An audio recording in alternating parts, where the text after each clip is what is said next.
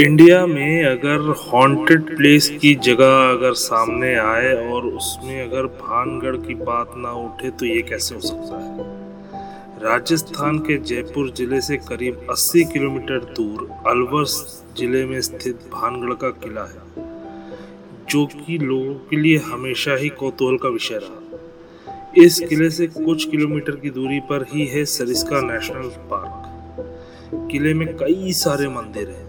इन मंदिरों की दीवारों और खंभों पर की गई नक्काशी से अंदाज़ा लगाया जा सकता है कि यह समूचा किला कितना खूबसूरत और भव्य रहा भारतीय पुरातत्व विभाग द्वारा खुदाई से इस बात के पर्याप्त सबूत मिले हैं कि यह शहर किसी जमाने में एक बहुत पुराना ऐतिहासिक रहा होगा। फ़िलहाल इस किले की देखरेख इस समय इंडियन गवर्नमेंट द्वारा की जाती है।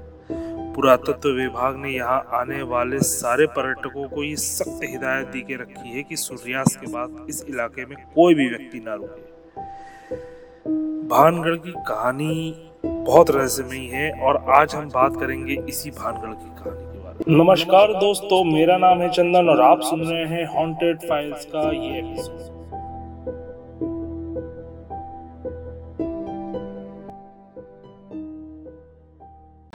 सन 1573 में आमेर के राजा भगवान दास ने भानगढ़ किले को बनवाया था।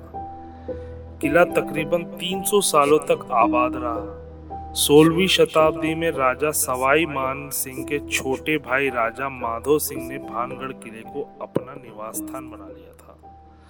कहते हैं कि भानगढ़ की राजकुमारी रत्नावती इतनी खूबसूरत थी कि उस समय राजकुमारी की खूबसूरती की चर्चा पूरे राज्य में हो गई थी। कई राज्यों से रत्नावली के लिए विवाह के प्रस्ताव आ रहे थे। उसी दौरान वो एक बार किले से अपनी सखियों के साथ बाज़ार में निकल गई। बाज़ार में वह एक इत्र की दुकान पर पहुँची और इत्र को हाथ में लेकर उसकी खुशबू सूख ही रही थी कि उसी समय उस दुकान से कुछ दूरी सिंधु सेवड़ा नाम का एक व्यक्ति खड़ा होकर राजकुमारी को निहारे जा रहा था। सिंधिया उसी राज्य का रहने वाला था और वो काले जादू में महारथी था। इसका मतलब वो एक तथा कथित तांत्रिक था। कथित रूप से राजकुमारी को देख के तांत्रिक मोहित हो गया। और राजकुमारी से प्रेम करने लग गया। लेकिन ये प्यार एक तरफा ही था। राजकुमारी को हासिल करने के बारे में सोचा, लेकिन रत्नावती ने कभी उसे पलटकर भी नहीं देखा। जिस दुकान से राजकुमारी के लिए इत्र जाता था, उसने उस दुकान में जाके रत्नावती को भेजी जाने वाली इसकी बोतल पर काला जादू कर उस पर वशीकरण मंत्र का प्रयोग किया। जब राजकुमारी को सच्चाई का पता चल गया तो उसने इत्र की शीशी पास के ही पत्थर पर फेंक दी। इससे शीशी टूटकर बिखर गई। काला जादू होने की वजह से पत्थर सिंधु सवेड़ा के पीछे हो लिया और उसने उसको कुचल डाला। सिंधु सवेड़ा तो मर गया, लेकिन मरने से पहले उसने एक श्राप दिया कि इस किले में रहने वाले सभी लोग जल्द ही मर जाएँगे और दोबारा जन्म नहीं लेंगे। उनकी आत्मा इसी किले में भटकती रहेगी। आज 21वीं सदी में भी लोगों को इस बात को लेकर भय है कि भानगढ़ में भूतों का निवास है।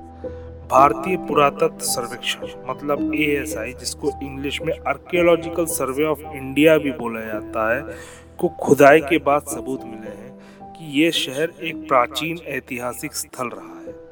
अब किला भारत सरकार की देखरेख में आता है। किले के चारों तरफ़ आर्कियोलॉजिकल सर्वे ऑफ़ इंडिया का बोर्ड लगा हुआ है।